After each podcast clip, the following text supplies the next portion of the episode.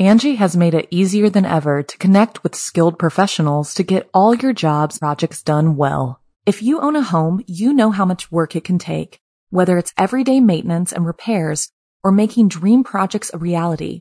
It can be hard just to know where to start, but now all you need to do is Angi that and find a skilled local pro who will deliver the quality and expertise you need. Angi has over 20 years of home service experience and they've combined it with new tools to simplify the whole process. Bring them your project online or with the Angi app, answer a few questions and Angi can handle the rest from start to finish or help you compare quotes from multiple pros and connect instantly, which means you can take care of just about any home project in just a few taps. Because when it comes to getting the most out of your home, you can do this when you Angi that. Download the free Angi mobile app today or visit Angi.com. That's A-N-G-I dot com. The following program is a production of Chilling Entertainment and the creative team at Chilling Tales for Dark Nights and a proud member of the Simply Scary Podcasts Network.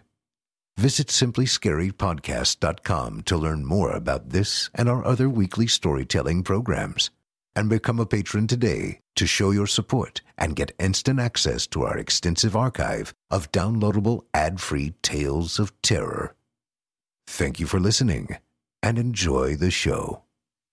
The following program is intended for mature audiences and may contain strong language, adult themes, and content of a violent and sexual nature which may not be appropriate for everyone.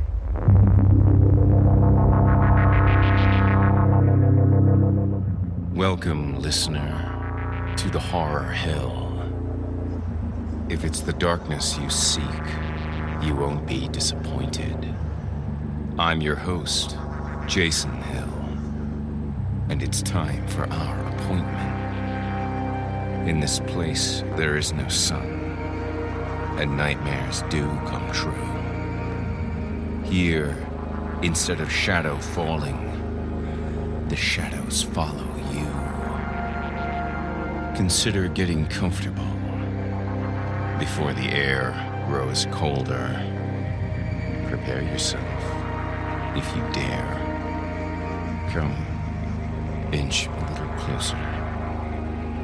If darkness is what you're after, seek no more. Your search is through. You haven't found the darkness, traveler. The darkness has found you.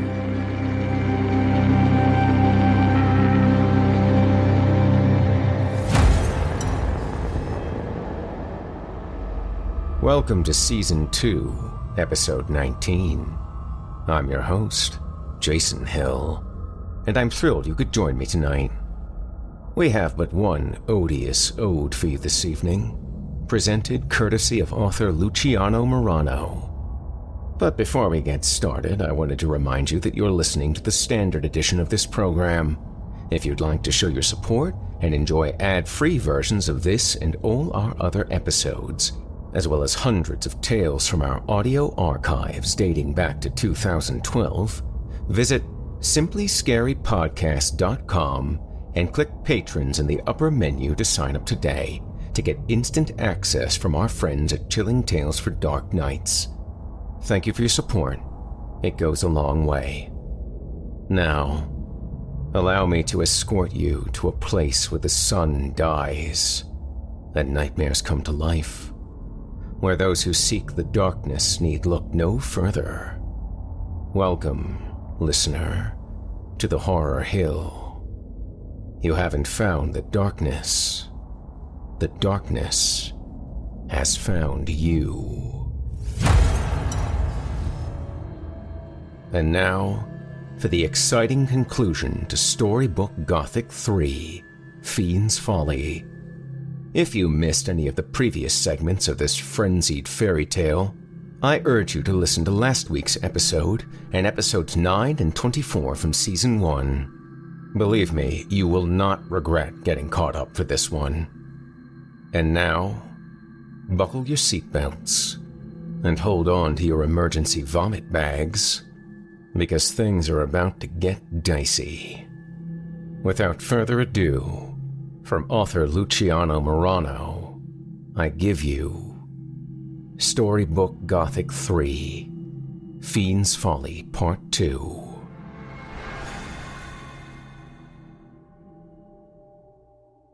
With Mama tending to the bleeding Frost in the living room, and Baby mercifully away, spending the night at a friend's place, Detective Papa Grizzlowski had a brief, blissful moment alone in the garage as he retrieved his personal arsenal, what he'd long thought of as the in case of Goldie stuff, from the dusty footlocker behind the neglected exercise equipment. Checking each of his guns, ensuring they were loaded, he replayed Frost's story in his mind, feeling a terrifying, even to him, rage building inside himself. I never thought it would actually work, Grizz, Frost said. I thought the doc was a con artist, and the old man a goner. Figured I'd play along, get paid when he croaked and move on. Easy money, right?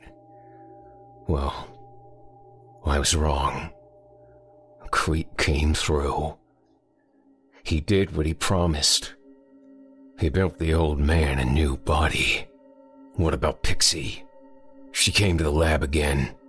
I went out to scare her off, but the sisters didn't have any more faith in me than I had in the doctor. I got the drop on the fairy, smacked her around a little bit.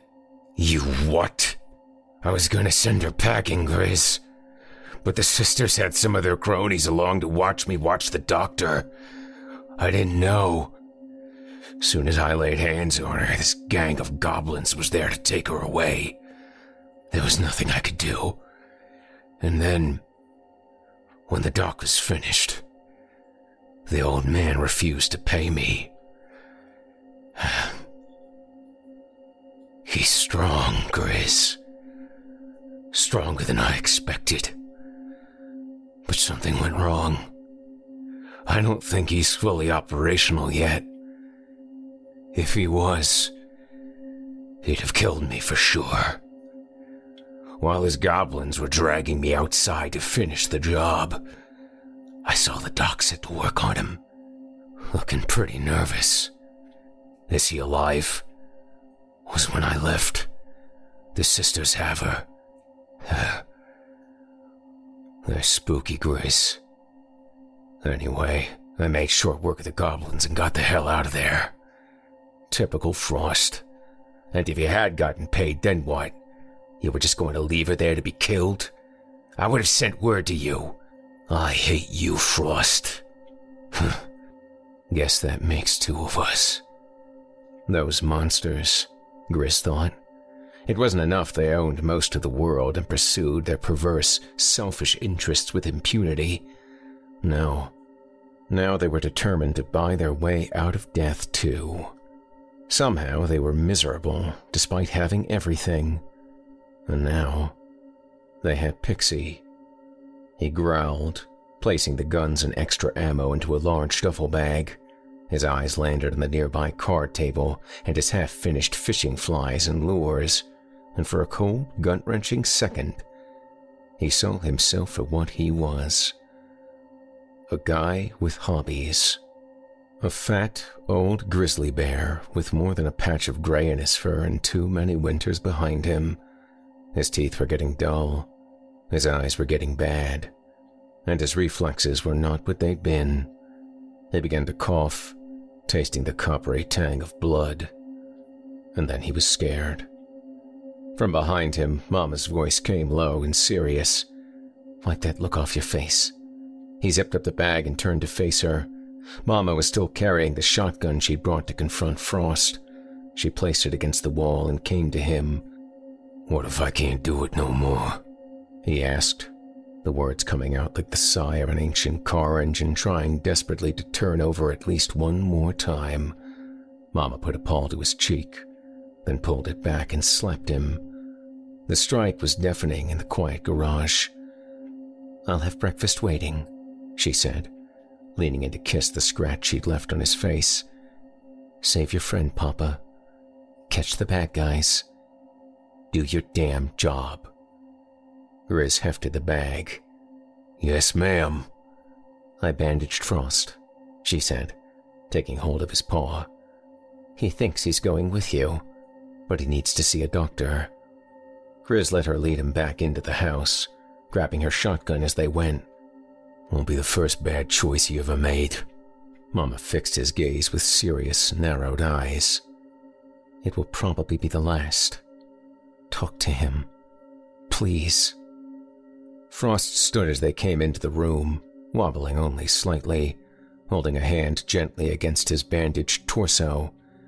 You ready or what? He asked. You're not going, Grizz said, taking his tan trench coat from the hook by the door.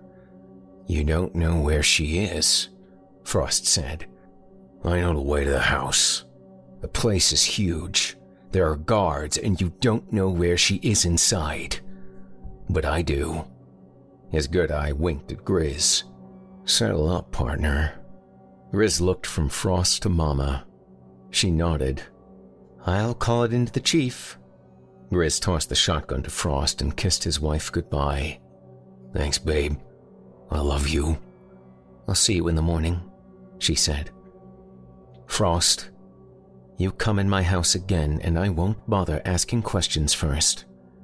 Frost grinned, saluted, and then walked quickly outside. At the car, he said to Grizz, It seems this is my last trip to your abode, one way or the other. Grizz paused at the driver's door. You want to call anyone, Frost? Misty, I mean. Is there anything you want to say to her? Frost smirked. Of course, his former partner knew about the affair. He was a detective, after all, and he'd been trained by the best. No. He looked back at the Grizzlowski home, then climbed into the car. I've already said it all. They drove through the night, Frost helping himself to several guns from the bag tucking them into his coat pockets. You still drive slower than the seasons change, he grumbled. At least now your driving matches your age, I guess. You're welcome to walk. No, I'd beat you there and be stuck waiting on you for hours. Frost spared a look down at himself. Dark stains were already appearing on the bandages. My time has suddenly become very precarious. Fine. Grizz pressed down on the gas. The car leapt forward and Frost winced, clutching his side. Talk fast, Frost. Tell me where to find my partner. The Grimm family country manor is quaint and rustic only if your sole understanding of those characteristics comes from luxury lifestyle catalogs. It's a three story lodge made of marble, granite, and timber, with seven bedrooms, two kitchens, an immense den, a wraparound screen porch, and an attached four car garage. There's also a basement, twice as large as the house itself. There, the large tile lined room was well lit precisely ventilated, and contained all the equipment and apparatus one would find in a cutting edge medical laboratory. Instead of a team of white coated scientists, however, this perfectly equipped workspace housed only two figures, neither of them looking much like a serious researcher. At a large exam table, Dr. Frank Odenwald, stripped to his undershirt, suspenders dangling from his waist, bent over his latest creation his fingers danced over wires and stitched closed incisions.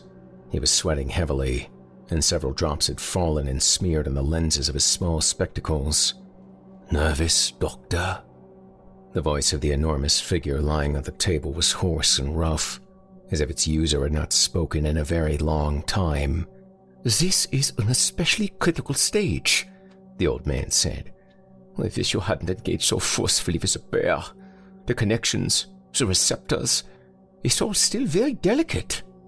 A large hand covered in a thick, dark hide, fingers moving stiffly, rose to rest heavily on the doctor's shoulder. I have faith in your abilities, Doctor, Cyrus Grimm said, tightening his grip until the old man whimpered in pain.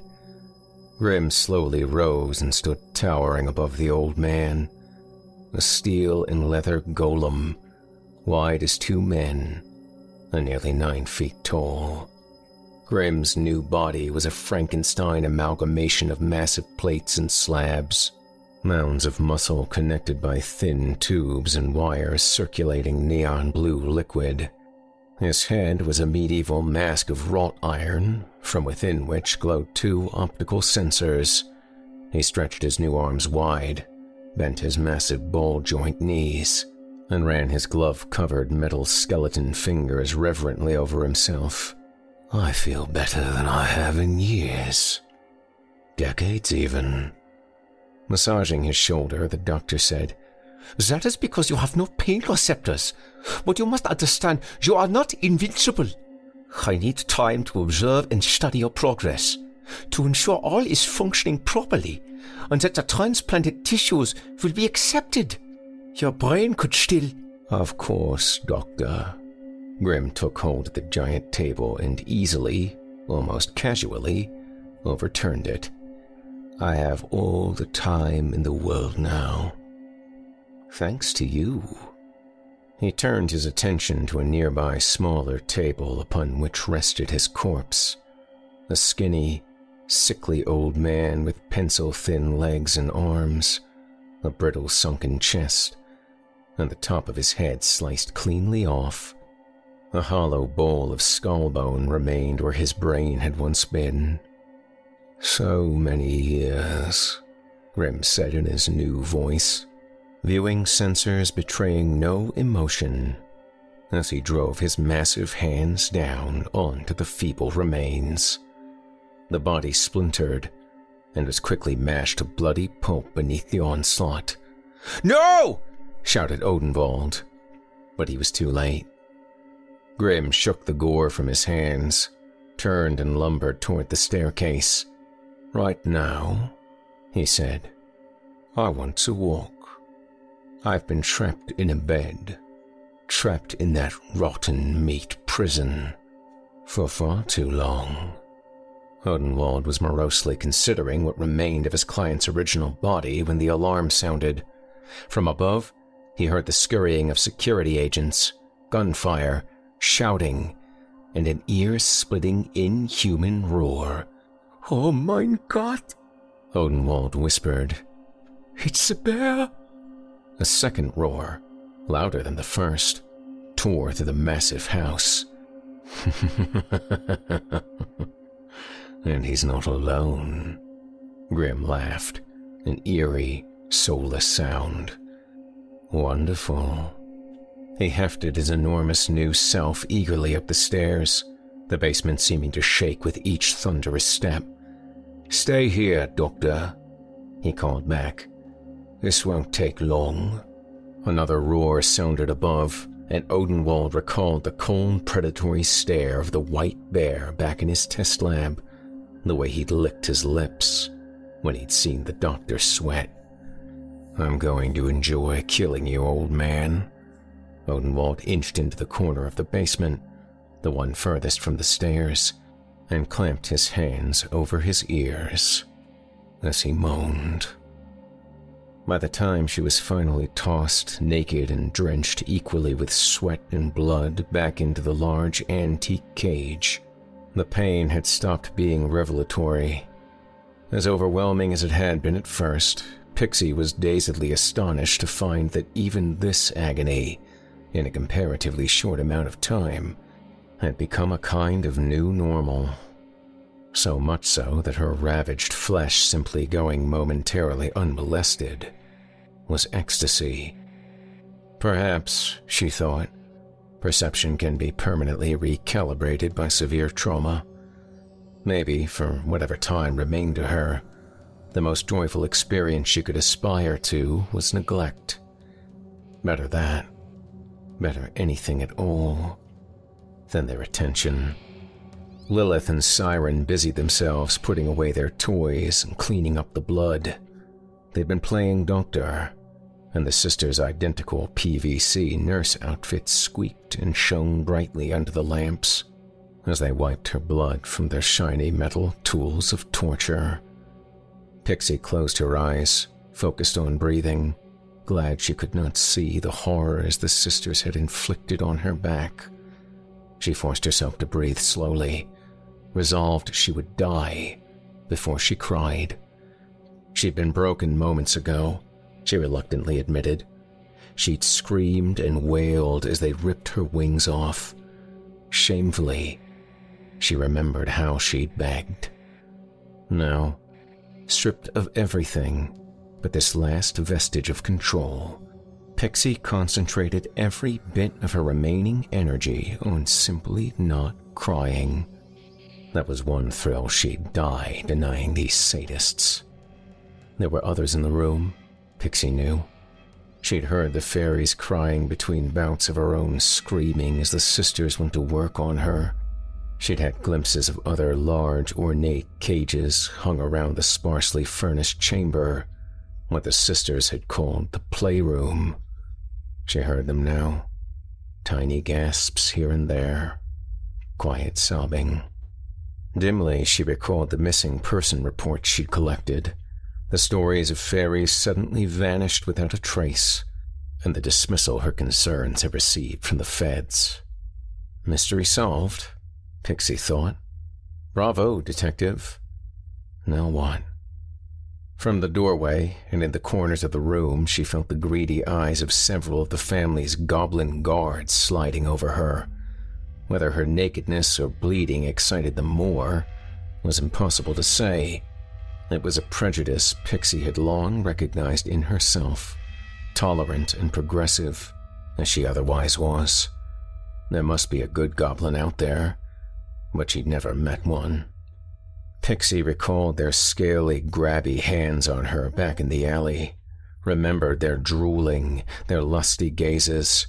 She knew that even if she did somehow escape the cage, even if she was in a condition to take out the sisters themselves, she was hopelessly outnumbered here. Anger, the tiniest spark of righteous hatred, flickered somewhere beneath the pain and exhaustion. Pixie took desperate solace in it. She wasn't dead yet, and she would not cry. Lilith approached and opened the cage door. Pixie fought not to flinch as the woman's hand neared and set down a small cup of water near her head. Drink this, fairy. Pixie forced open one eye, stared blearily at her captor. Drink it, Lilith said. Pixie didn't move. Lilith reached into the cage and poked Pixie hard in the side with one finger, and Pixie realized her tormentor had taken off her gloves. I said, drink it, Lilith whined. Don't be so boring. The tiny anger spark flared into something hotter, something larger. Pixie reached out quickly, the movement sending fresh waves of pain throughout her body, grabbed Lilith's wrist, and sunk her teeth into the fleshiest part of her hand. Lilith screamed. For a pampered creature, every wound is mortal. Even a small sampling of the pain she'd spent a lifetime gleefully administering to others was more than her senses could comprehend, and she wailed as if she'd been gutted. It bit me! she shrieked. It bit me, Siren! Siren came quickly over from where she'd been pressing Pixie's wings, already the latest addition to their grisly collection, onto their large leather book, and put a comforting arm around her sister. It's okay, she said. We'll take out its teeth tomorrow. Sobbing, clutching her wounded hand, Lilith collapsed dramatically into her sister's embrace. Mouth slick with blood, now not only her own, Pixie began to laugh. Is this amusing you, Fairy? Siren asked. What is so funny? Pixie laid her head on the cool floor of the cage, closed her eyes. She thought of all the victims she'd known, the ones that moved on and the ones that could not, or would not.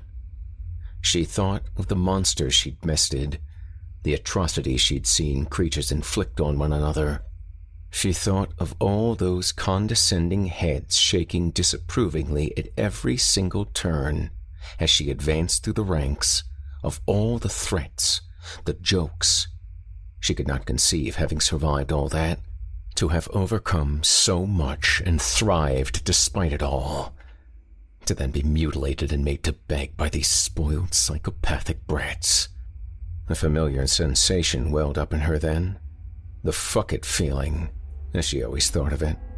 She felt an exhilarating sense of detachment, a cavalier callousness. It fanned the budding anger flames in her heart to a full blaze, scorching her soul and cauterizing fear and pain and caution. She knew this feeling well. It was the one that put down all her best instincts like sickly old dogs. For better or worse, it had reared its head before every fight in which he'd been outsized and outgunned, before every sad, sweaty night in which he'd wasted genuine affection on some selfish lost boy. Time to push the chips forward again, Pixie old gal, she thought. Step to the line, roll the dice and see what happens. You've been pushing your luck your whole damn life and haven't crapped out yet. Maybe it'll hold one more time. She laughed louder, feeling hysteria creeping in like the chill of evening. What is so funny? Siren demanded. Pixie said, I'm just thinking about what I'm going to do to you. A flicker of unease passed over Siren's delicate face. None of the other fairies had ever talked to her like this, and they'd all cried so easily. This one wasn't as much fun as the others. Well, not yet, anyway. There was always tomorrow, though. With Father revived at last, she and Lilith had all the time in the world to play. Suddenly, the alarm sounded. The goblins rushed from the room toward the noise coming from downstairs, gunshots and shouting. Then, a terrible roar rattled the cages, and the sisters exchanged wide eyed looks as Pixie burst into a fresh fit of laughter. My ride's here! Pixie forced herself to stand, then leapt through the open cage door on legs she could not feel, reaching out with bloody hands, severed muscles on her back twitching and spasming impotently, reflexively trying to flex wings no longer there. Earthbound, she flung her tiny frame of wiry muscle and unthinking fury forward, ready to push her luck one more time. In the grand entryway, Grizz and Frost huddled close together behind an overturned table, a huge slab of ancient wood that was withstanding goblin fired bullets better than it had Cyrus Grimm's chainsaws. Frost jerked a claw at the staircase to their right. Up there! That's where they'll have taken her! Shots struck the table, sending vibrations from their bodies and chunks of wood flying over their heads. Frost half rose, returned fire, and then ducked quickly as a new barrage of bullets assaulted their makeshift shelter. Getting in had been easier than he'd expected, mostly because nobody had been expecting them. Certainly, nobody had guessed a pair of frothing mad bears might rush the front door, taking out sentries left and right with bullets and claws alike as they came not exactly bothering to knock. He tasted blood and grinned. Damn goblins! Grizz hissed, rising to return fire. The bag of guns lay open on the floor between them. His cough returned, accompanied by a new burning in his chest. They've got us pinned down good, he managed. A strange noise reverberated through the house like somebody striking a god sized drum. Then it came again, the gunfire ceased. The sound was echoing up from somewhere below them, Grizz realized, eyeing the darkened stone staircase visible behind two large, pushed aside bookcases on the far side of the room. It led downward to ominous blackness. Downward. Away from Pixie, he thought. Frost said, That'd be our host coming up from the lab. Grizz half rose again thinking to make a run for the upward staircase in search of Pixie, but two well placed bullets struck the table just to his left, as if in warning.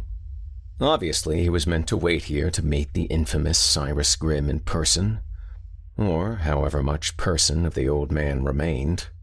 Frost scanned the room, eye barely peeking over the table's edge, noting carefully where the shots had been fired from.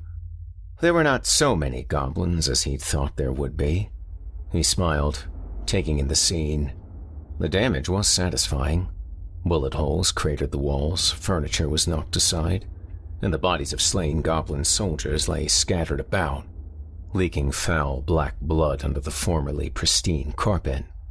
Pity the housekeeper, Frost thought, pushing away the nagging pain that raced through his body like some demonic rat in a maze. The footsteps on the stairs continued, louder. I'm going now, he said. It'll be easier on the stairs. He's not used to his new body yet, or being so big. He'll topple, and they'll gun you down in three steps, Grizz growled. Then cover me, Frost said. Then, in the commotion, make a run upstairs. He began to rise, one paw pressed to the blood-stained bandages over his side. Grizz grabbed his coat, pulled him back down. Frost, don't! You already know how that story ends. Frost reached for a second gun from the bag. You still don't get it, do you, Grizz? They all end that way eventually. The question is whether it's a story worth reading. Say what you will about me. He rose again, scanned the room once more. But I've always endeavored to lead a life worth reading. Wait for backup, Grizz said. Please. The room shuddered as the approaching juggernaut reached the top of the stairs. Enormous figure, filling the doorway between the bookcases. Go on, Grizz, Frost said. Go free the fairy. Save the day. Go be the hero one more time before they close your book for good and your cover starts gathering dust. Maybe I'll see you again. But I don't think so. Frost, Grizz whispered. I'm sorry. Frost winked his good eye. I'm not. The white bear vaulted the table, firing with both guns at the hiding goblins he'd marked.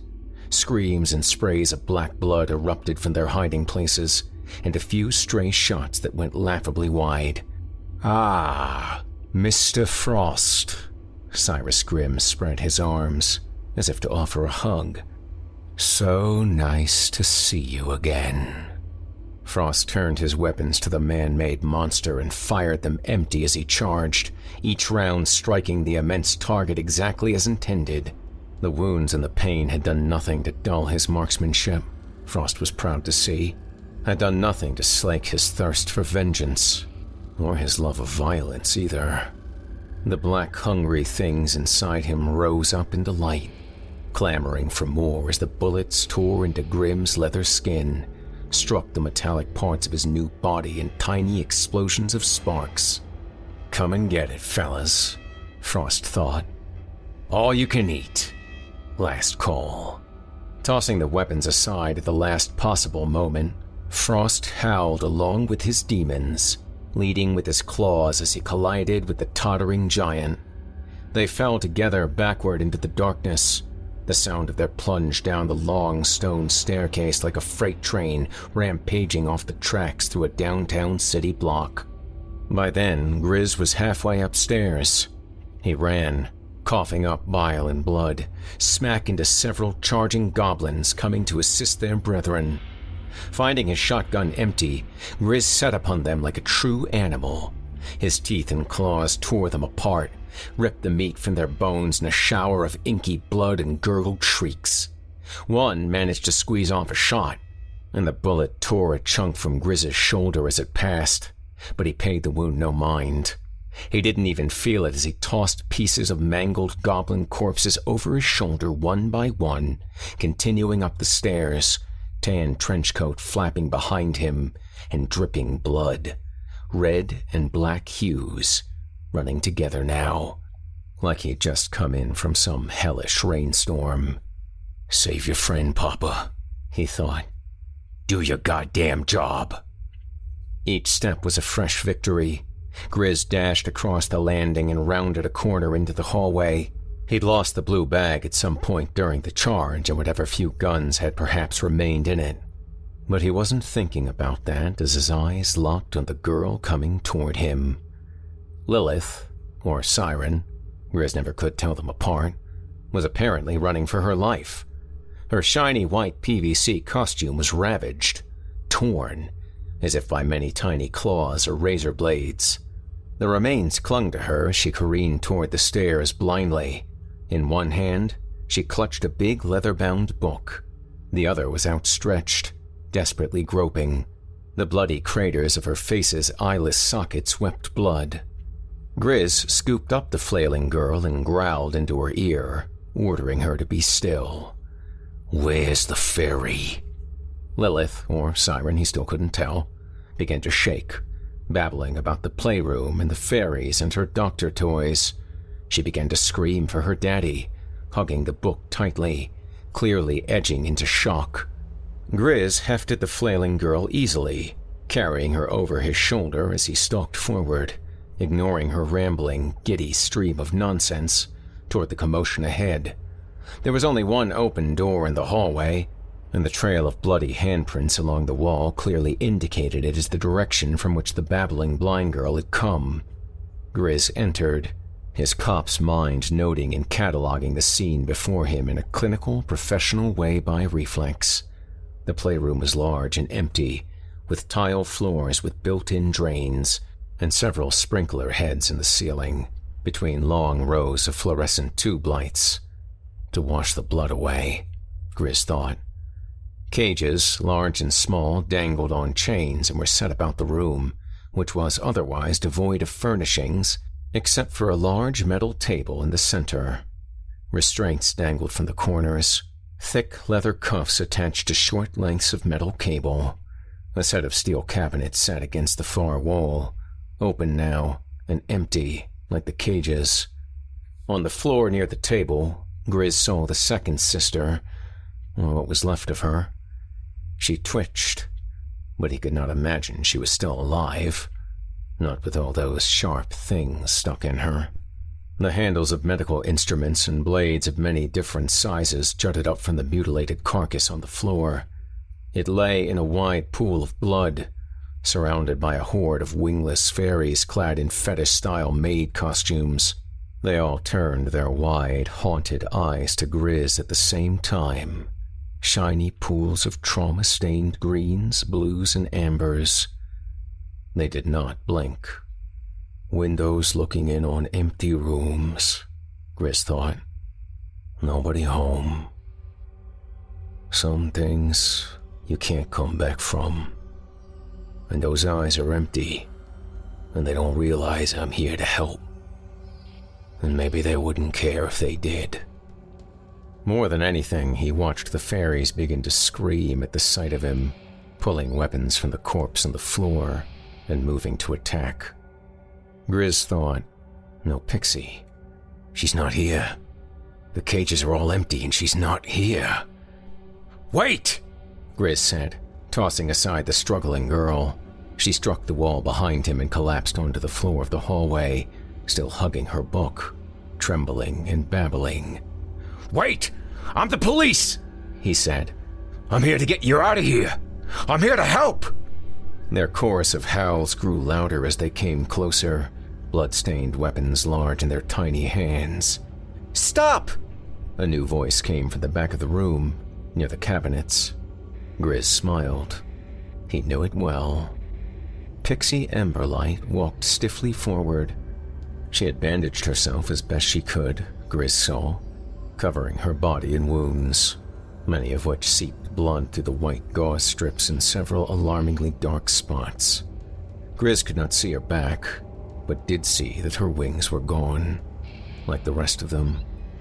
Eyeing the frozen fairy sternly, Pixie said, He's with me.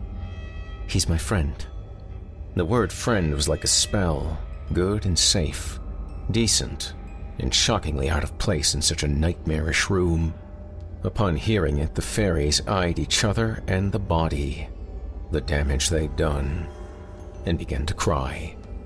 Pixie looked her partner in the eye, and he saw she, at least, was still there inside. Don't ask me, Grace. Please, don't you ever ask me about it. Coughing, Grizz wiped his mouth with the back of his paw and nodded. You look like shit, Pixie smiled, tears brimming in her eyes. I'm too old for this, Grizz wheezed. Too old and too fat. Next time, I'll be the one who gets captured. Deal? Pixie's eyes narrowed. Voice went cold. Where's Frost? As if in response, the building rumbled. Time to go, Grizz said. You ready? Pixie reached down to retrieve a large, gore caked knife that had been thrown aside by one of the sobbing fairies. Been ready, big guy.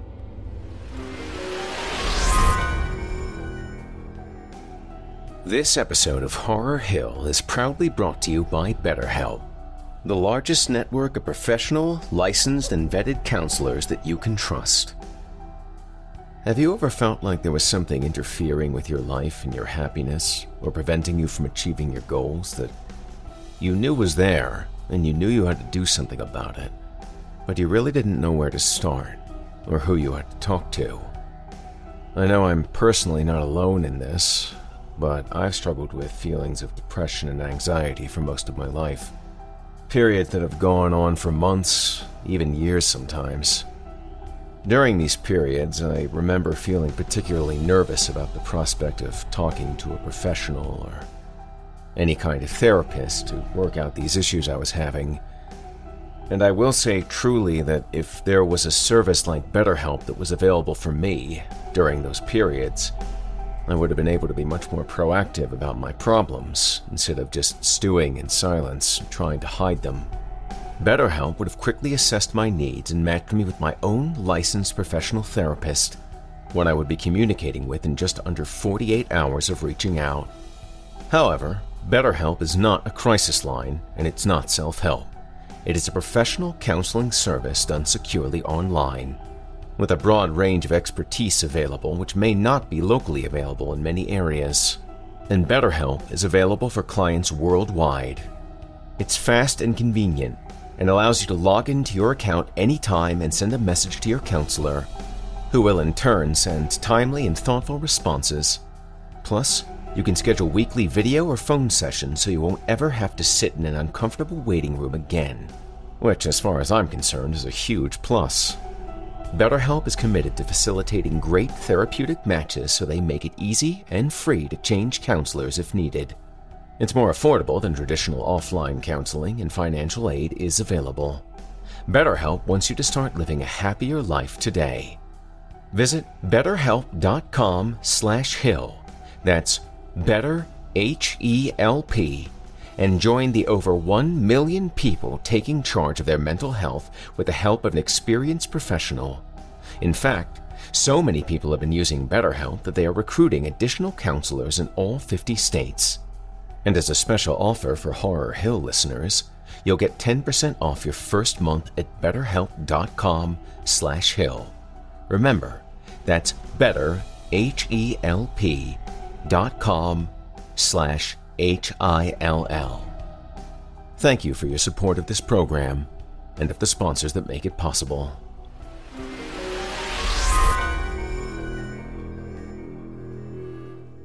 Angi has made it easier than ever to connect with skilled professionals to get all your jobs projects done well. If you own a home, you know how much work it can take, whether it's everyday maintenance and repairs or making dream projects a reality. It can be hard just to know where to start. But now, all you need to do is Angi that and find a skilled local pro who will deliver the quality and expertise you need. Angi has over 20 years of home service experience, and they've combined it with new tools to simplify the whole process. Bring them your project online or with the Angi app, answer a few questions, and Angi can handle the rest from start to finish or help you compare quotes from multiple pros and connect instantly which means you can take care of just about any home project in just a few taps. Because when it comes to getting the most out of your home, you can do this when you Angi that. Download the free Angi mobile app today or visit Angi.com. That's A-N-G-I dot com. Frost raged. It was glorious. Kneeling on the chest of the fallen Cyrus Grimm, the giant bear, whose fur was now more red than white, grabbed hold of his would be killer's head and twisted.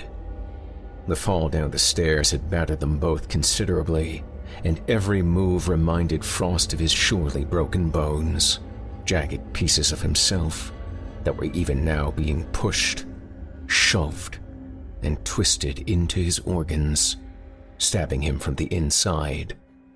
The pain was terrible. Massive muscles in his arms bulged beneath his fur, straining against his flesh with the effort. But he at last felt the welds begin to give. Grimm had fallen in such a way that one arm was pinned beneath himself, but the other was relentlessly battering Frost. One blow had nearly forced closed his good eye with pain and immediate swelling. Another had torn his barely closed side wound open, spilling his guts and blood in a gruesome wave. Still, Frost strained. Through his damaged voice transmitters, Grimm shouted, Doctor! Doctor! Where are you? Dr. Frank Odenwald cowered behind a large generator in the rear of the lab, hands still over his ears. The sound of the bear growling and frothing made him tremble. Frost had wisely, or perhaps it had been luck, severed many of the arteries which kept the revitalization serum circulating.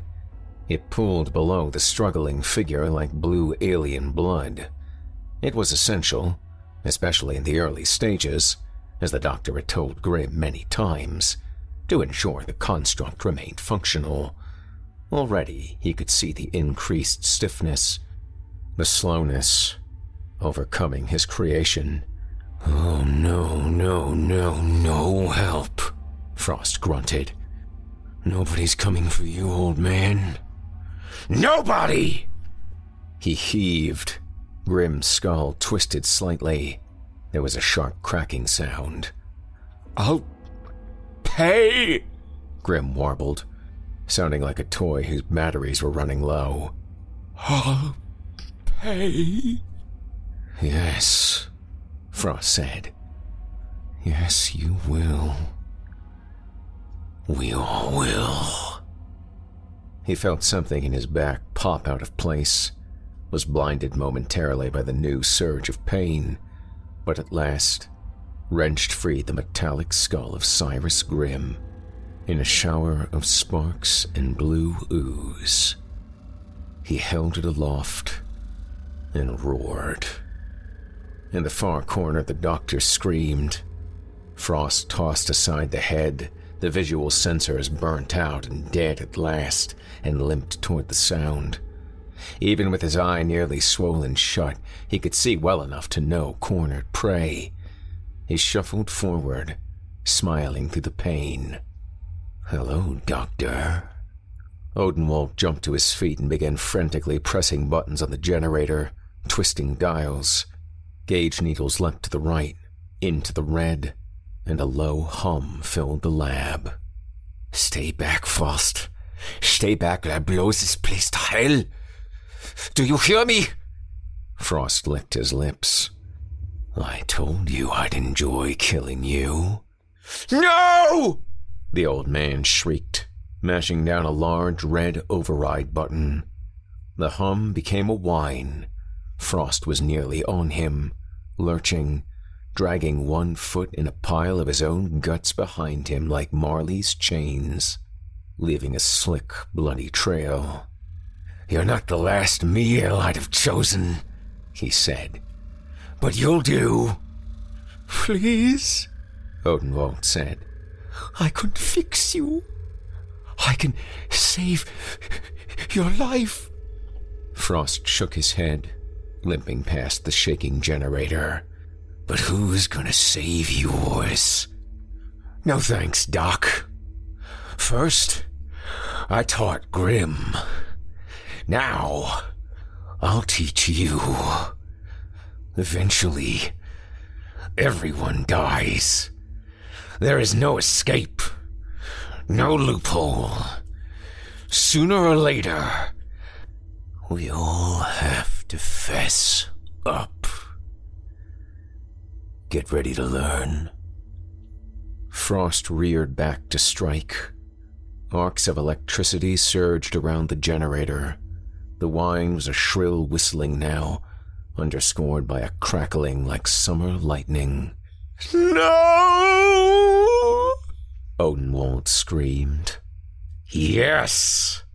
The blackness and frost screamed louder. Please! The doctor begged. Please! The darkness insisted. The mad scientist leapt desperately away from the smoking machine and the bear. Frost, the worst good guy there ever was, lunged after him, throwing himself finally into a blackness as dark as his own inner void. As the explosion rocked the lab, shook the mansion, and brought down large sections of ceiling, the floor of the entranceway above.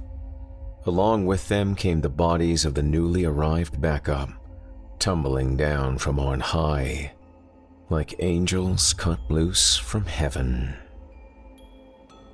Later, as responders scurried through the wreckage like greedy bugs over a corpse, in the newly settled stillness, the crackle of the radio chatter and the clatter of occasional falling bits of debris was deafening. Officer Nick Jersey made his way carefully through what remained of the basement. Light poured down from the gaping holes in the ceiling, setting off large patches against the otherwise absolute darkness. He didn't need it, though. Jersey was no stranger to dark, unpleasant subterranean locales. It was like coming home. Handsome glamour in place, the undercover officer strolled casually over Cyrus Grimm's headless remains. Immortality, he thought. The ultimate pipe dream. The pursuit of eternity had proved the folly of fiends far worse than Grimm, he knew. Jersey smirked as he scrambled over crushed equipment and fallen chunks of stone nimbly, intent only on his prize. He'd arrived on the scene in time to see Grizz and Pixie board an ambulance, medics tending to the other fairies and wounded police as they too were loaded into waiting units. There was nothing for him to do, not up there. His calling was once more the dirty work, it seemed. Fine by him. The desperate wail of sirens filled the night above as he inched further from the half collapsed stairs into what remained of the basement lab the image of the devastated wingless pixie in mind. Finally, in the dark far corner, Jersey found what he sought. At the sound of his nearing footsteps, the rats abandoned Dr. Frank Odenwald and fled back to their recently uncovered dens. The old man moaned weakly as Jersey leaned over him, studying the damage. Nearby, the charred and crushed body of Jackson Frost twitched as it was worried by tiny teeth. The bear was dead, it was obvious. But the doctor. The old man's foggy eye settled on Jersey, and from his mouth escaped a pathetic whine. Jersey winked, switched the ever present matchstick between his teeth to the other side of his mouth, and held up a large, leather bound book. I got this from a blind girl outside, just before they took her away. She did not want to give it up. But I think you'll find I can be very persuasive. He opened the book and held it close to the old man's face, displaying a pair of shiny pink wings mounted inside. They glittered in the gloom of the devastated lab, freshly bloodied stumps, barely congealed Tell me, genius, can you fix this? The doctor blinked hard and eyed the book a moment before he managed a wincing nod. Don't lie, Jersey said. It's a sin. Believe me, I know. And it'll only be worse for you later if you do. Much worse. The old man croaked. Yes, I can. Jersey removed the book and held out an open hand. Shake on it. Grunting, the doctor forced his arm to raise and let his limp hand fall into the undercover officer's grip. I guess you know what kind of deal you just made, Jersey said, carelessly dropping the doctor's hand. He winked again, and the match between his teeth ignited. Speaking into his radio, Jersey said, Need a medical evac in the far west corner of the basement. A wisp of smoke rose slowly, curling around his gleaming, amber colored eyes. The sharp points of his horns poked out slightly from his dark, oily hair. Looks like this one's going to live. As the pain rushed in again and a fresh wave of darkness overtook him, Odenwald looked up into the face of his rescuer and longed for the rats. The weather was perfect on the day Jackson Frost was laid to rest, but hardly anybody was in attendance at the brief, unceremonious service to enjoy it. In fact, only Grizz was there to watch as the box containing what remained of his former mentor was lowered into the ground. Outside the cemetery gates, he saw Pixie standing by her motorcycle. She had refused, understandably, to come inside, but seemed determined not to completely abandon him today. She watched from behind dark sunglasses, her black jacket loose around her slight, wingless frame. Grizz took a cigar from his coat pocket, nipped off the tip, and was turning to go, searching his pockets for a lighter, when he caught a familiar scent. There, in the shade of a large tree on the slight rise of a nearby hill, he saw a woman clad in black. Misty Muffin wiped her eyes with a wad of tissues as he approached, unlit cigar still in his teeth, and smiled. Hey, Grizz.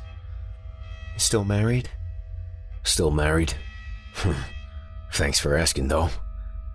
They watched as the groundskeeper removed the hydraulic lift from the side of the gaping hole. Frost was where he would always be now. It was over. I'm sorry, Grizz said, thinking, I seem to be saying that a lot these days. If it matters, I think he really loved you. He considered lying, telling Misty that Frost had actually said so before he died, maybe telling her that he'd even asked Grizz to pass on the message, but he had done no such thing. And a long minute later, he was glad. Misty patted his arm. Frost never loved anyone as much as he hated himself. That's okay, though. I loved him. That's all that matters now. Grizz said. He was complicated. Everybody's complicated, Grizz. Frost was a fucking asshole.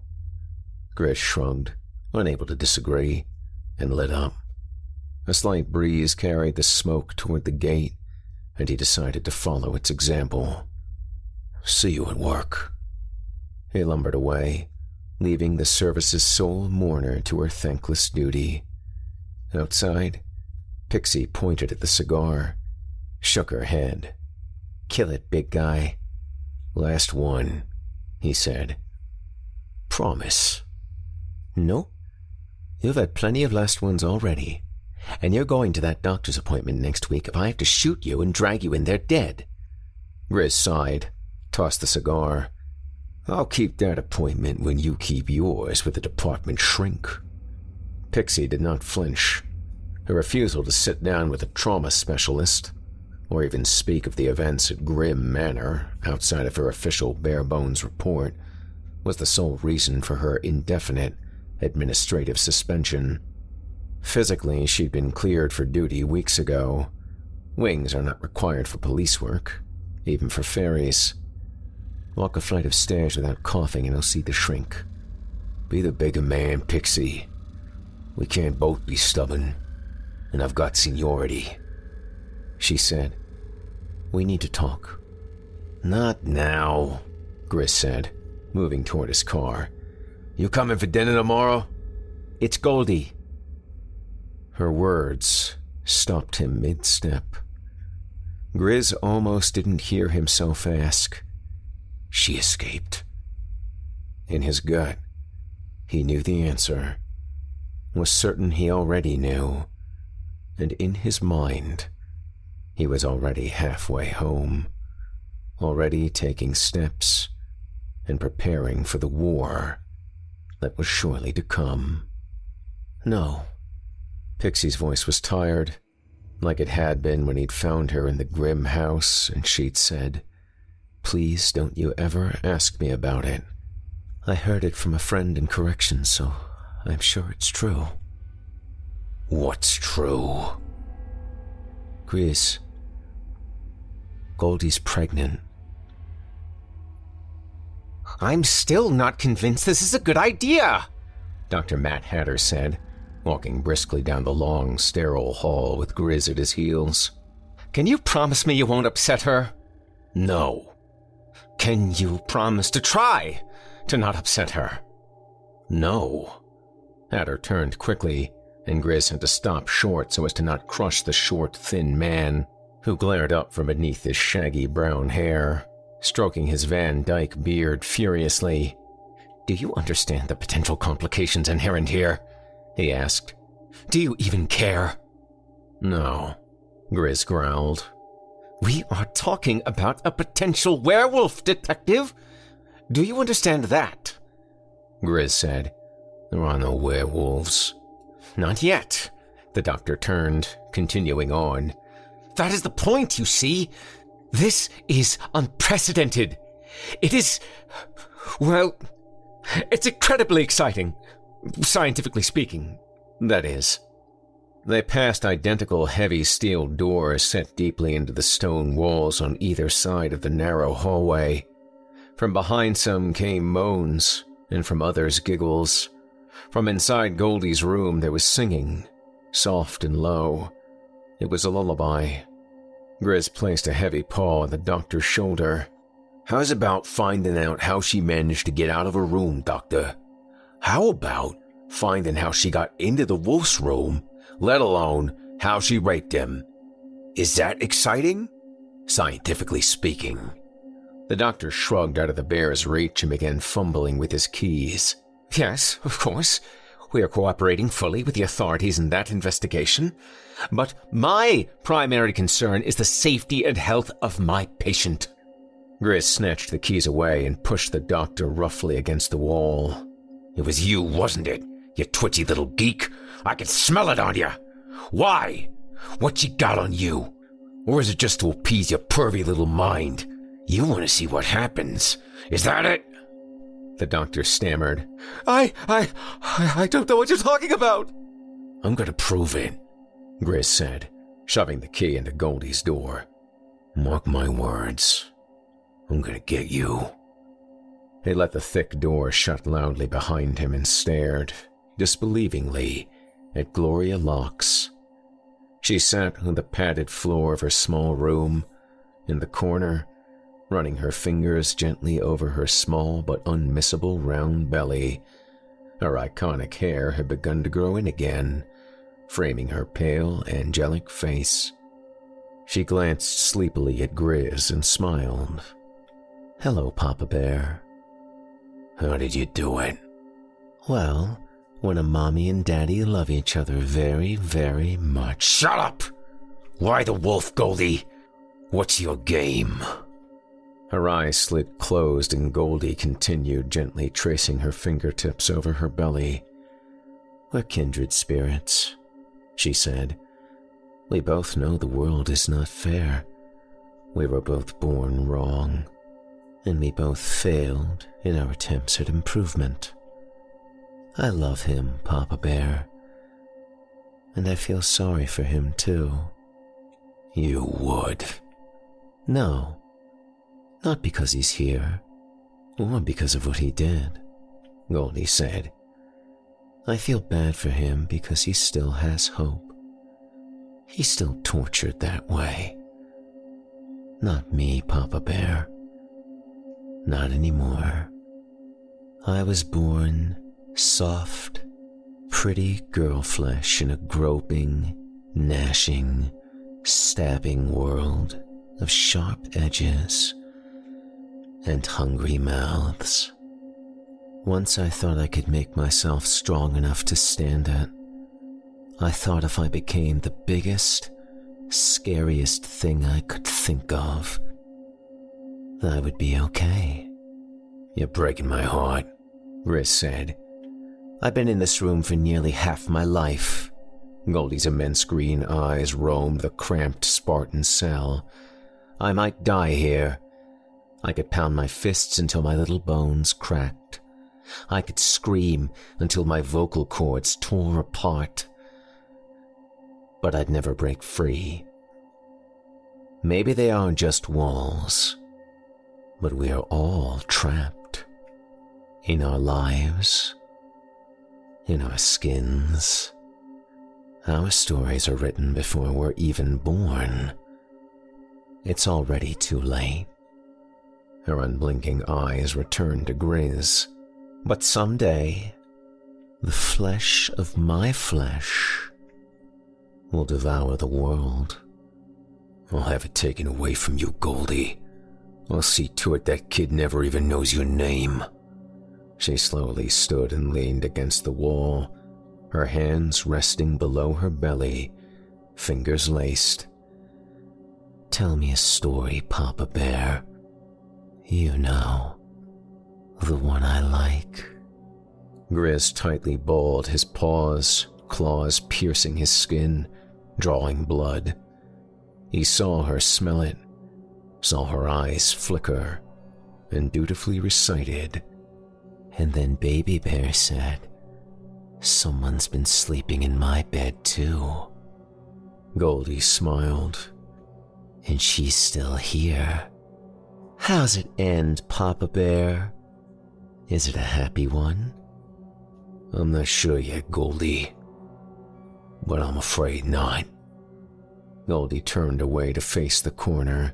We'll see, she cooed, as if talking to a baby. Won't we? Yes, we will. A happy ending is just a matter of perspective. Isn't it precious? Goldie was singing again when Grizz left, the door slamming shut behind him and the scowling doctor snatching back his keys. She was singing in his head as he walked alone back down the hall to the stairs. He heard Pixie say, Please, don't you ever ask me about it. Goldie was singing in his head as he walked into the fresh air and sunshine outside Clover Patch. He heard Frost say, They all end that way eventually. Goldie was singing in his head as he drove home. He heard her say, It's already too late. In the garage, for the second time in his life, Grizz marked a day, still months away yet, on the wall calendar with a capital letter B. He dumped his fishing lures into the trash wiped the dust from his weights, and began to lift. It's already too late. No, Grizz thought. Not yet. Still time. There's time to get ready for what's to come. Soon, sweat matted his fur, stung his eyes, his ragged breath cut his lungs and throat like knife blades, each cough bringing up blood, making him angrier every time. Not yet, he thought. Grizz lifted, telling himself again and again, Not yet. Fate can fuck itself, and endings are overrated. Not quite yet. The end.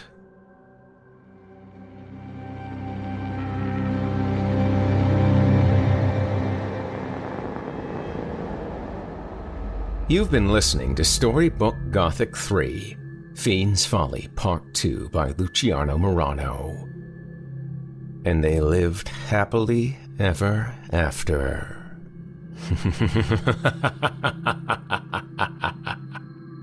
I'd like to personally thank you for joining me for this episode of Horror Hill. Don't forget to tune in again next week when I yet again regale you with a handful of tales to terrify. plumbed from the most depraved depths of the human imagination. Fiend's Folly Part 2 was written by and presented courtesy of Luciano Marano.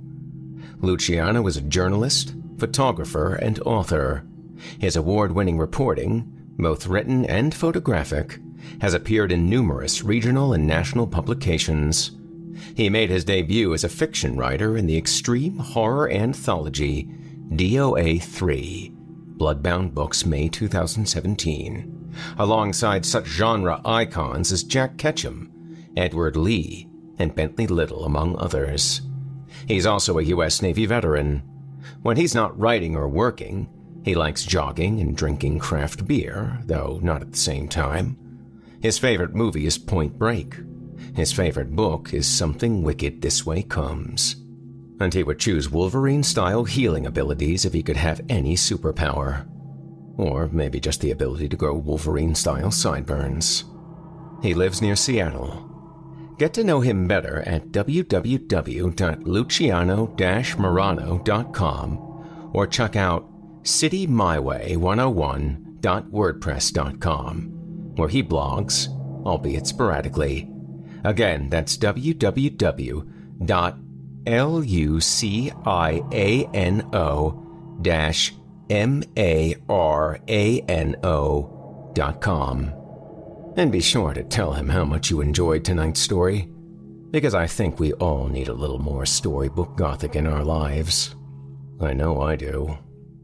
If you enjoyed what you've heard on today's program, please take a moment to stop by our iTunes page or wherever else you listen to your favorite podcasts and leave us a five star review and a kind word. It makes a huge difference and would mean a lot to me. If you'd like to hear a premium ad free edition of tonight's and all our other episodes, visit simplyscary.com today and click the patrons link in the menu at the top of the screen you'll find yourself at chillingtalesfordarknights.com, where you can become a patron for as little as $5 per month and get access to our entire audio archive dating back to 2012, including past episodes of this program, all of our other shows, and hundreds of standalone releases, all of them ad free and available to download or stream. If you happen to use Facebook, Twitter, Instagram, or YouTube, you can follow and subscribe to Chilling Tales for Dark Nights there, where you'll get all of our latest updates and new releases and have the chance to interact with us each and every week. You'll find me personally on Facebook, Twitter, and Instagram as well. Until next week, listener, when we meet up once again atop the horror hill for yet another dance with darkness, I bid you good night. Sleep tight listener. And whatever you do, if you hear scratching at your door, don't open it. The darkness may have found you, but it's up to you to let it in.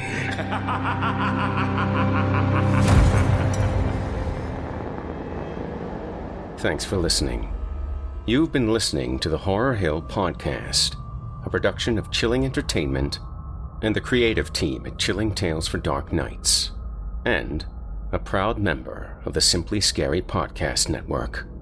Visit simplyscarypodcast.com today to learn more about our network and our other amazing storytelling programs.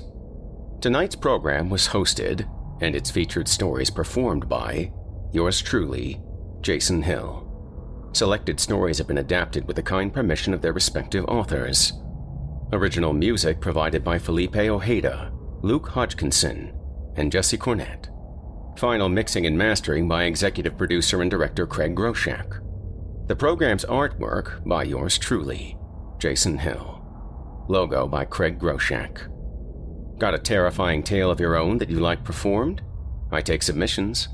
Email it to us today at submissions at simplyscarypodcast.com to have your work considered for production in a future episode of this show. That's submissions at simplyscarypodcast.com. If you enjoyed what you heard on tonight's program and are joining us on your favorite podcast app, subscribe to us to be sure you never miss an episode and leave us a five star review and a comment. Your feedback means a lot to me. You can also follow Chilling Tales for Dark Nights and yours truly on social media to connect anytime and get the latest updates on this and our other programs. If you're listening on the Chilling Tales for Dark Nights YouTube channel, do us a favor and hit the subscribe button and the bell notification icon for Chilling Tales for Dark Nights as well to get more spooky tales from me and the crew, and another episode of this program each and every week. And don't forget to hit the thumbs up button to tell us how we're doing and leave a kind word. And don't forget to visit us at chillingtalesfordarknights.com and consider supporting the team by becoming a patron. In addition to helping us out, you'll get exclusive access to our audio archive and ad free downloads of all your favorite stories, including those you've heard on this program. As for me, I'll be back next week with more terrifying tales to keep you up all night. If darkness is what you're after, listener, your search is over. Yet, let it be known, you haven't found the darkness. The darkness has found you.